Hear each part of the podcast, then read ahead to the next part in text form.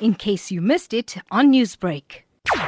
The Active Citizens Movement is hosting a beach demonstration on Saturday, the 26th September at 10 a.m. We are having this event, which is part of a larger campaign over the Heritage Weekend. The campaign has been called the Rage Against Corruption Weekend. So the beach demonstration is one of three events we have planned, and we urge people to come along and join us in taking a stand against corruption. We want clear messages sent out that ordinary citizens are now frustrated and want to see an end to the looting of COVID-19 funds. So what we're doing is we're gathering at the beachfront around the area of the amphitheater, which I think most people are familiar with, and we are urging people to bring along a poster with an anti-corruption message which reflects their own views on corruption. And we will be meeting at the amphitheater and walking along the promenade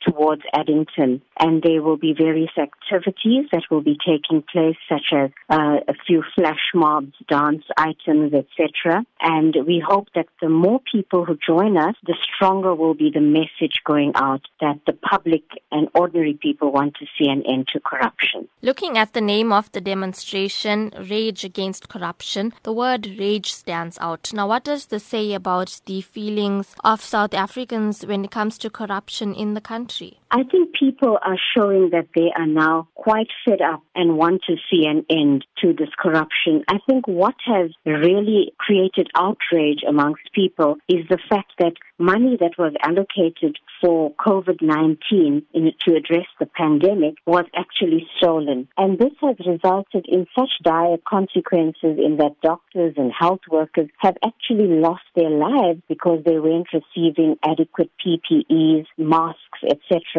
And I think the whole um, idea behind the rage against corruption is to show the anger and the disillusionment that people are feeling about the looting that has taken place. So we are highlighting the theft and the looting of COVID-19 funds. And also what we're doing is we want to pressure law enforcement agencies, the prosecuting authorities to act expeditiously to bring culprits to book. And we also have another event, a smaller one taking place on Friday, the 25th September, where we will be handing in a memorandum or a letter to the National Prosecuting Authorities Durban offices at 10 a.m., where we will be uh, handing over a letter to the National Director, Ms. Shamila Batohi, and that letter demands that prosecutions and that the NPA act to bring culprits to book. What is the hoped outcome from all of this effort that's being put in? We are hoping to pressure government into implementing a more transparent procurement system uh, that is um, subject to more public scrutiny. Um, and also, this whole initiative is part of a larger campaign with various other civil society organizations, which is the Orange Overall campaign. So we in as ACM are spearheading the Orange Mask Friday campaign, where we call on people